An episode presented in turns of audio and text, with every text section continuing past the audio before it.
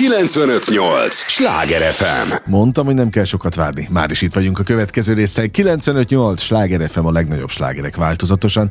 Igen, elkezdődött a slágerkult második része. Bizony ez egy olyan műsor, ahol helycserés támadással adják át egymásnak a kilincset az alkotók.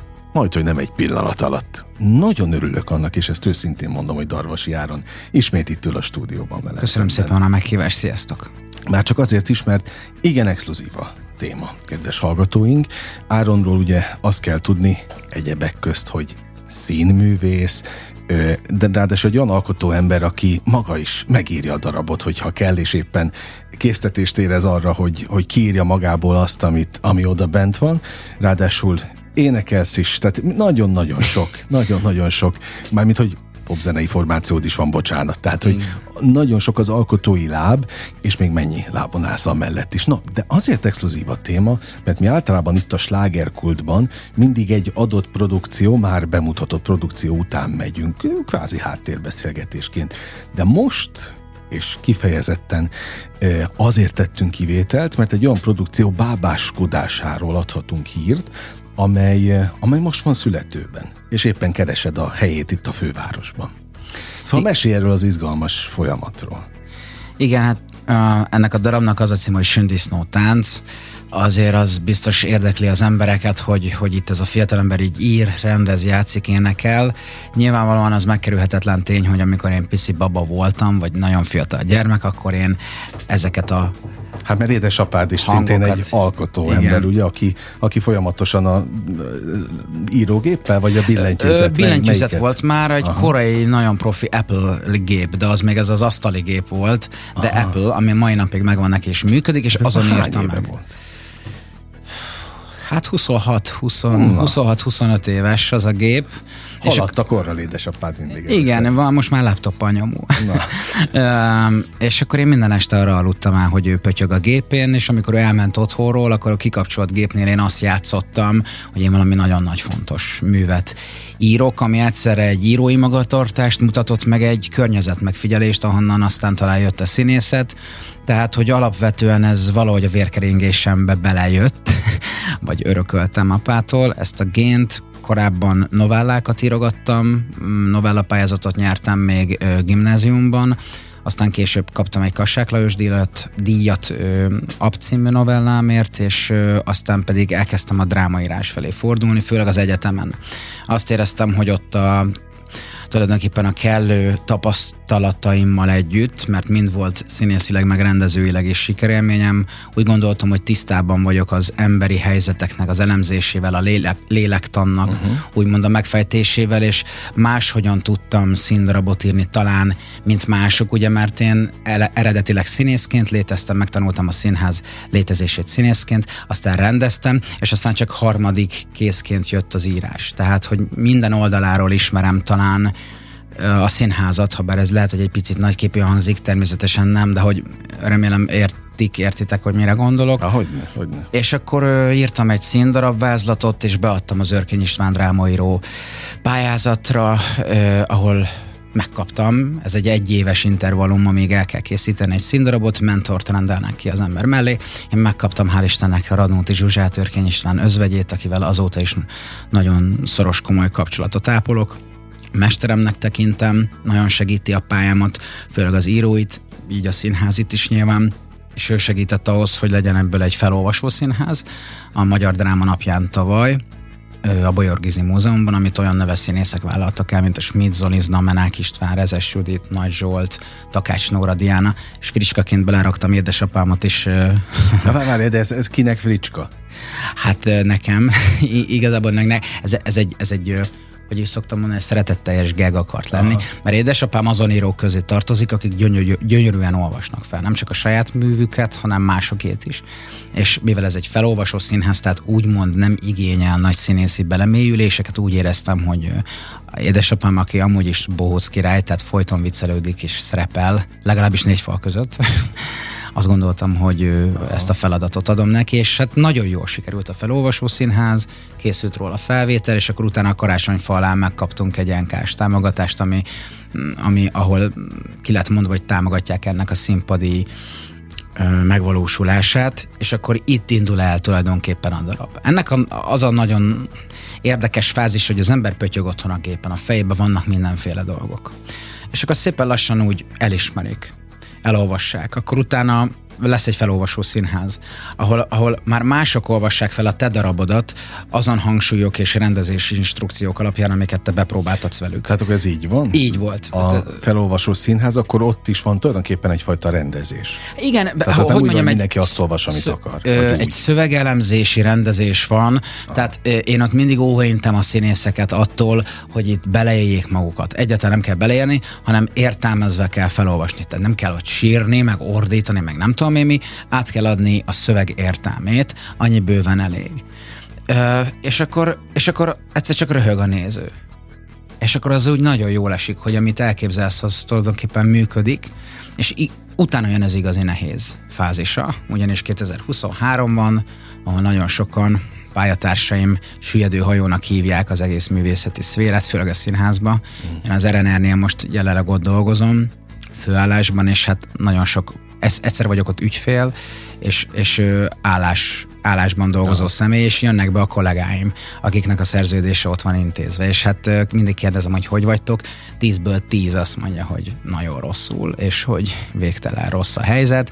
Na most ugye azért mondtam ezt el, mert az, hogy ahhoz, hogy most színházba kerüljön ez, hát ahhoz nagyon sok szerencse és csoda kell, ugye, mert jelenleg a színházak nagyon rossz helyzetben vannak, a rezsi, megemelkedett költségek, stb. csökkentett bemutató szám. Mit csinál a színház teljesen jogosan és érthetően? Biztonsági játékra megy. Bevesz egy, nyilván a repertoárhoz, meg a színház stílusához illően bevesz egy Shakespeare-t, vagy egy big játékot, egy födót, egy nem tudom én mit, és nem kísérleteznek annyira friss szerzővel, mert az kockázatos, az talán benne van a rizikó, hanem a biztosan mennek, és ez tökre érthető, kitartónak kell lenni. Én mindig azt mondom, hogy az, hogy megszületett ez a színdarab, az adva van. Tehát az azért már egy éven belül ez nem jön létre, az nem jelenti azt, hogy nem fog két, három, négy, öt év múlva uh-huh. létrejönni. Mi annyit szabtunk meg a menedzseremmel, Ridzi Gáborra, hogy az NK-s támogatás önmagában kevés ahhoz, hogy független szférában létrehozzunk egy előadást, mint mondjuk tavaly a Madárhegyet a Jurányiban, uh-huh. hanem hogy külszínházaknál kopogtatunk, ami szerintem azért lehet szimpatikus, mert eleve a színházak sokszor ismétlem magam, rossz helyzetben vannak, és hogyha valaki úgy kopogtat, hogy van egy friss kortás színdarabom, amit amúgy kedvelnek, és még tudok költségvetés többlet kiegészítést adni, az úgy már úgy jól hangzik szerintem, de, de ez még nem jelent semmit. Nem akarlak félbeszakítani, de nekem nagyon szimpatikus az, hogy hát egyrészt vázoltad, hogy milyen helyzetben van a, a, a szakma, és milyen a helyzetben lehetnek körülbelül az alkotók. Másrészt nem adott fel. Tehát nem az van, hogy akkor te is belesüllyedsz a, abba, amibe mondjuk sokan, hanem ugyanúgy alkotsz, ugyanúgy teszel, azért, hogy, hogy az a, amit az elején is mondtam, az a bizonyos belső micsoda, művészi erő, az kitörjön? Indítatás. Indítatás? Mm, hát nyilván van egy uh, beállítottságom, amit ha akarnék, se tudnék megtagadni. Mm. Nem tudós szülők gyereke vagyok, uh, nem hogy mondjam, tehát, hogy művész családból származom, ez benne van a génembe, a vérembe, ez olyan, olyan mint amikor nem tudom, a terelőkutya meglátja a juhokat piciként, és ösztönösen elkezdi őket terelni, ö, nem tudsz vele mit csinálni. Én, én valahogy hosszú távon merem azt remélni, hogy nem lehet, nem lehet, nem tudom elképzelni, hogy életem végéig ilyen rossz helyzetben lesz itthon a színház, ilyen alacsony fizetések lesznek, és ilyen homokozó hát ilyen homokozónak szoktam hívni, amit kialakítottak a nagymesterek a szakmában. Most nem akarok nevekkel dobálozni, de ezt mi szívjuk meg pályakezdők, amilyen helyzet van, mert bárhova mész, akkor újra mutogat egyik a másikra, stb. Felelősségek átétele, na mindegy. Ö, és azért csinálom ezeket, és nem akarom elhagyni, mert nem az a cél, hogy elhagyjam, nekem csak annyi volt a célom, és azt láttam be, hogy anyagilag függetleníteni kell magam a művészeti szakmáimtól, mert jelenleg olyan helyzetet élünk, hogy, hogy egyszerűen lehet azt mondani, hogy nagyon szép és pecses dolog eljátszani Hamletet, igen, csak ez a gáz szolgáltatott, és az elmézért itt teljes mértékben hidegen hagyja, uh-huh. meg dicsér azt, hogy nagyon ügyes Hamlet voltál, akkor kérlek fizes be a számlát. És akkor viszont már vakarod a fejed, hogy mi van. És én csak azt értem el ezáltal, hogy kerestem és kitanultam egy teljesen más beállítottságú, sokkal inkább közgazdász vagy marketing beállítottságú szakmát, hogy úgy tudom így csinálni a művészeti dolgokat, hogy mellette van egy biztos havi állásom, uh-huh. fizetésem, egy olyan munkám, amit szeretek ráadásul. Az és fontos. Me- nagyon szeretem. És mellette, ha jön színészi, rendezés, írási dolog, ha nem jön össze, akkor nem fog el a gyomorgörcs, nem szorongok, és nem kell nyugtatókat bevegyek, hogy hogy fogok megélni. Mert uh, én, én voltam már munkanélküli, voltam már teljesen nullán, én tudom milyen érzés, soha többet nem akarok ott lenni, talán ennek is az oka, hogy ennyi lában állok. Uh-huh. Hogy nem, de nyilván a tehetségemet próbálom kiaknázni, tehát mondjuk olyanban nem kezdek, ami, ez nincs tehetségem, csak azért, hogy legyen még egy mondjuk a lajhár bőre alatt található gombafajtáknak a megismerésében nem kezdek bele, mert nem is érdekel annyira, meg nem értek hozzá. Abszolút értem. És egyébként nem csak értem, meg is értem, amit mondasz. 95-8 sláger FM a legnagyobb slágerek változatosan, ez továbbra is a slágerkult, amit hallgatnak. Darvas Járonnal beszélgetek, aki írt egy darabot, és nagyon kíváncsi vagyok arra, hogy amikor az alkotási folyamat zajlott, akkor, akkor mi van a szerző fejében, vagy a te fejedben mi volt akkor? sok jó ötlet és sok hülyeség. És akkor ebben ezek így aztán összeállnak valami, valami ö, épkézlebb dologgá. Érdekes, hogy az én fejemben először mindig egy jó párbeszéd, vagy egy jó jelenet ö, születik meg. Nem pedig a nagy egész, nem a filozófiai mm, mondani való, vagy ami a töblete az egésznek, az a plusz jelentés, hanem egy jelenet. És akkor abból kezdek rájönni magam a darab által, hogy ja, amúgy miről is szól. Tehát olyan, mint hogy az agyam amúgy tudat alatt már rég tudná, hogy én mire fogom az egészet kifuttatni, csak mindig később tudom magamnak megfogalmazni, hogy amúgy ez miről is szól. Érdekes. De, de amikor megszületik a mű, akkor akkor az is benne van a fejedben, hogy ez hol lesz bemutatva, vagy hol kellene, hova illene? Nem, és ezzel nem is foglalkozom. Tehát, Egyáltalán? hogy nem, nem foglalkozom, mert ö, sőt, én már csomószor gondoltam abba is bele, hogy milyen, amikor egy színház határidőre berendel egy színdarabot. Kirázott a hideg, és leizzadtam egy pillanat alatt. Én a nagyon... határidő miatt? Igen, tehát ilyen, én ezektől félek. Félek attól is, hogy most azt képzelem, hogy ezen vagy azon a színpadon játszódik, mert én fontosabbnak tartom a, a karaktereimet, a drámájukat, az igazságukat, a személyeket és az ő történetüket, mint az, hogy most ez a katonakamrájába játszódjon, vagy a Vígszínház nagy színpadán, tök mindegy. Itt is lehet, meg ott is, ez rendező kérdése, mert most mondok egy ellenpéldát. A Sündisznó tánc, mindjárt elmondom röviden, hogy miről szól. Ah, már akartam kérni egyébként. 6-7 szereplős, ö, vidéki környezetben sajtkészítők ö, fekete komédiája, nem feltétlen Vígszínház nagy színpadi történet. De akkor mondjuk miért tudta megcsinálni Marton László Anna a Nórát hatalmas sikerrel egy Vígszínház nagy színpadán, uh-huh ha onnan indulunk ki, hogy a Nóra nem nagy színpadra való, soha nem lett volna akkor a siker, amit ott az Eszenyi meg a Hegedűs, de amúgy szerintem bámulatosan játszottak. Tehát az, az egy ilyen színház történeti dolog, amit ők csináltak ott. Ezért nem foglalkozom ezzel, mert ö, tulajdonképpen egy kétszemélyes darabot is lehet nagy színpadon játszani, hogyha olyanok azok a színészek, ha az úgy van, megvan, ha az úgy meg van hmm. rendezve. Na, tehát akkor sajtkészítés? Sajtkészítés. Ez van a történet középpontjában, vagy legalábbis ez az alap? Van a Major család, Ö, ott van egy férjes, egy feleség, a Tibor és a Margitka, és ők ö, hát nevelik a saját édesapjukat, a, tulajdonképpen a Tibornak az édesapját, aki volt az öreg nagy alapítója ennek a sajtkészítő versenynek, amit sündisznó táncnak hívnak. Na most a Margitkának van egy elnyomott élete, tehát ő folyamatosan tulajdonképpen a saját apósát, a férje apját ö, istápolja, mossa ki a szarból, ö, eteti, itatja, és az öreg, öreg már szenélés és goromba. Tehát, hogy ez a feladat éppenséggel sem, sem kedvező a Margitka számára, akinek amúgy lett volna lehetősége ebből az egészből kilépni és felmenni Pestre, és egy nagyon jól fizető jó állást választani, tehát ő a karrierjét feláldozta a családért és nekik volt egy kislányuk Iluska, akit a harmadik, tehát a család harmadik személye, egy barát elgázolt ittasan. Fekete Sándornak hívják ezt a szemét. Véletlen csinált, be volt rugva, és véletlen elgázolta. És ő leülte, börtönbüntetés kapott, és leülte a büntetést. És a drá- drámánk ott kezdődik, hogy ő visszajön. Aha. és hogy hogy fogadja őt a major család, mit vált ki ez a major, major családból, mit vált ki a faluból, kifogadja Aha. szeretettel, hogy viszonyul ez a, ez a helyzethez maga Fekete Sándor. Visszatérés a társadalomba. Igen, igen. Van-e megbocsátás, mi a bűn, van-e feloldozás, és ha nincs, akkor az, amit tudunk kezdeni, és ez okoz mindenféle fekete komédiát. És, és ezek honnan pattannak ki? Ezt nem, tehát ezt, ezt nem, nem, túl sok Tarantinót néztem, és Martin McDonald, de komolyan szóval, hogy ö, rám ők voltak a legnagyobb hatással. Egyszer csak így jön egy helyzet, ahol mindig azt nézem, hogy ez hogy lehetne abszurdá tenni. Uh-huh. Nem. Az fontos, hogy abszurd legyen? Ö, nem, hát nekem fontos. Valószínűleg ez valahogy a stílusomat jellemzi, szerintem, vagy az én gondolkodás módomat. Ö, szerintem ez csak ennyit jelent, uh-huh. hogy én ebben a stílusban valahogy lehet, hogy jó ötleteket tudok kitalálni abszurd helyzetekre. Na, tehát akkor most van az a fázis, amikor keresitek a, a kőszínházat, aki ezt bemutatja. De ilyenkor az alkotónak milyen feltételei vannak? Tehát am, amit el lehet árulni, azt áruld el természetesen. Hát, ö...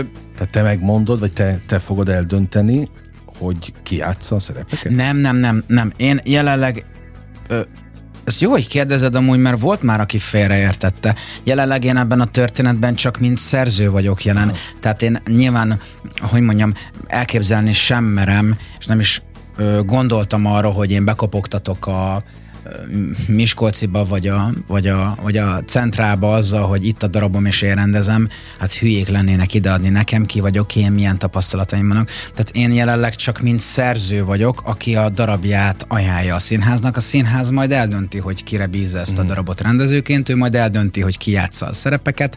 Én csak most csúnyán mondva, nekem csak egy darabom és pénzem van. Uh-huh. Ebben a helyzetben az összes többi művészi értéket azt ők döntik el. Egyébként én nem folytam ebbe eddig bele, de akkor ez működik így egyébként, hogy szerzők, akik nyertek pályázatot egy-egy alkotásra bejelentkeznek színházhoz? Nézd. Vagy általában az szokott történni, hogy a darabokkal házalnak, és nincs pénz mögötte. Ö, ez... Ezt nem szokták kimondani, de ez trupp alapon és puszira működik.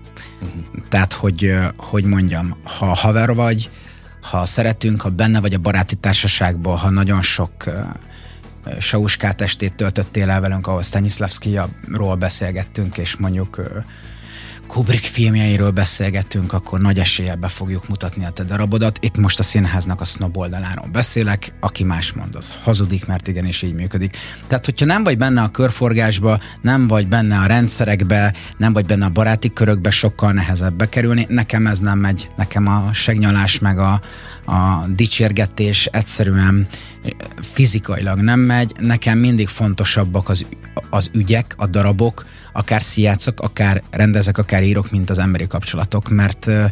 nem, nem, nem értem, hogy miért van szükség erre a képmutatásra, ahelyett, hogy azt mondjuk, hogy csináljuk. Én nagyon értékelem az őszintességet, amikor itt voltál először, akkor is nagyon értékeltem, de a hallgatók is egyébként az jött vissza, hogy, hogy milyen jó, hogy valaki. Tényleg? Kimon, esküszöm Jaj, a, a dolgokat. Ráadásul most az jutott eszembe, hogy az nem opció egyáltalán, hogy, hogy ez ne legyen bemutatva sehol? Tehát hát, olyan verzió nem létezik? A fejedben?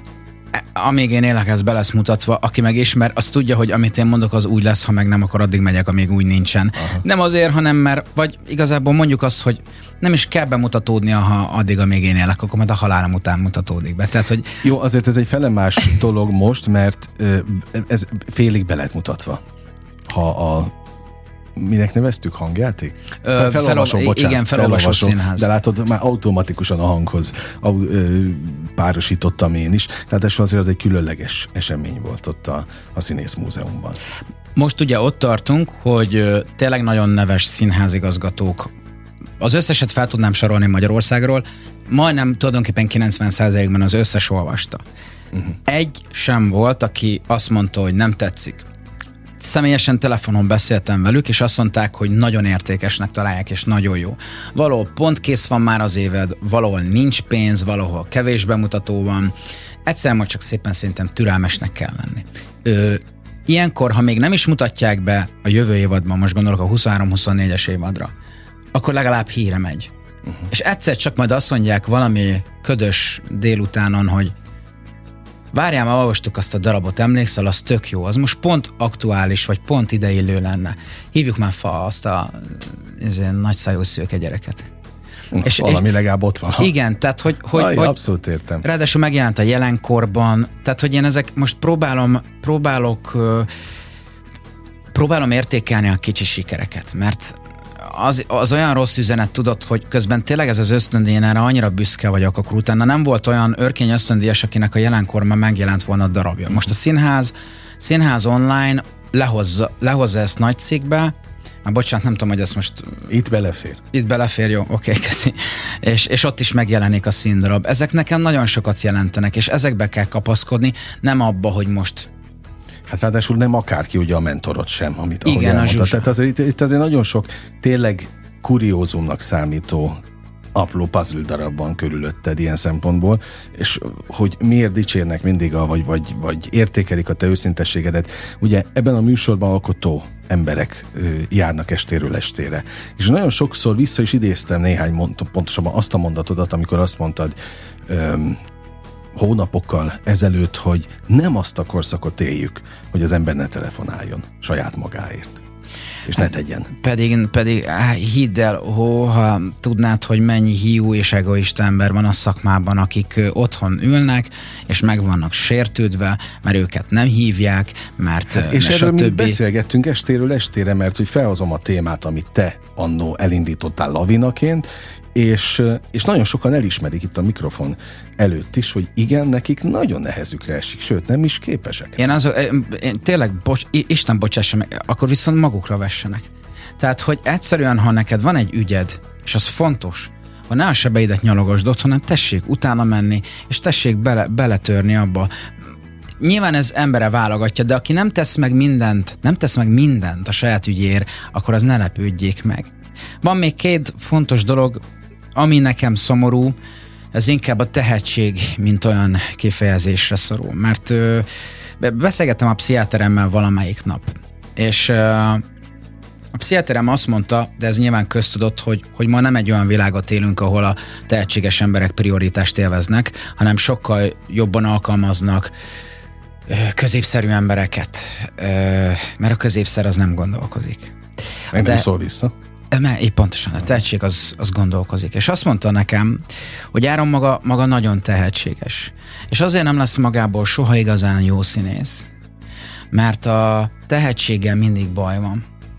A tehetség nem könnyű eset. A tehetség megkérdőjelez. A tehetség nem csak, nem csak visszakérdez, magát is megkérdőjelezi, az anyagot is megkérdőjelezi. A tehetséget gondozni kell, a tehetséggel türelemmel kell bánni. És nagyon sok színháznak ö, nincsen ereje, sem ideje külön ö, egyengetni és ápolni, nevelgetni egy tehetséget, hanem könnyebb, ha kiválasztanak egy jó katonát, aki befogja a pofáját, csinálja a dolgát és beleillik a sorba. És akkor megkérdeztem erre, hogy de hát elegem van abból, hogy mondjuk nehezebb esetnek vagyok beállítva a szakmában, mert mondjuk hangosabban jöttem el a Víg színházból, stb. mikor volt már, azóta bizonyítottam, és azt mondta, hogy igen ám, Persze, hogy vannak más nehéz esetek. Csak azt mondja, tudja mi a különbség maga és azok között? Hogy azok, akik ugyancsak nehéz esetek a szakmában, ülnek a színészbüfében, és erre kocintanak a színésztársaikkal. Maga uh-huh. pedig otthon ül. És azt mondja, hogy van egy útja annak, hogy te ebben a szakmájon érvényesülj, ami nagyon sok meghunyászkodással, nagyon sok benyalással, nagyon sok szemethunyással, nagyon sok csöndbemaradással jár, és ha nem ezt az utat járod, akkor vagy rendkívül nehéz, vagy lehetetlen, hogy te ebben a szakmában érvényesülj, mert nem vagy haver. Hiába vagy önazonos, uh-huh. de sajnos az e- én egóm, hogy magamat is kicsit szígyem, az itt kezdődik, én az önazonosság számomra az, az, az első rendű. Áron, megint bedobtad a, azt a hatalmas kavicsot a, a, oda, ahova be kellett dobni. Lejárt az időnk, de millió kérdés benne maradt, úgyhogy gyere ide gyakrabban, Jó, és, és, és borzolt fel a, a kedélyeket úgy, ahogy kell. De azt gondolom, hogy, hogy ami fontos, azt elmondtuk. Ezt a műsort nagyon-nagyon sok ö, olyan tulajdonképpen kultúra formá, formáló ember hallgatja, aki ha akar, akár még tud is segíteni. Remélem, hogy valamit elindítottunk most ezzel. Tehát van egy, egy díjnyertes darab, ami, ami több szempontból is kuriózum. Én nagyon bízom benne, hogy ez mielőbb be lesz mutatva. Köszönöm, vegyetek sok sajtot, egyétek meg őket. Ennyi. Köszönöm az idődet, és a hallgatók idejét is természetesen, mert az a legfontosabb, amit csak nekünk adhatnak, és tegyék ezt holnap is. Most a slágerkult kapuját bezárjuk, de ne felejtjék holnap ugyanebben az időpontban ugyanitt újra kinyitjuk. Élményekkel és értékekkel teli perceket, órákat kívánok mindenkinek az elkövetkezendő időszakhoz is. Engem Esmiller Andrásnak hívnak, vigyázzanak magukra. 958! Sláger FM!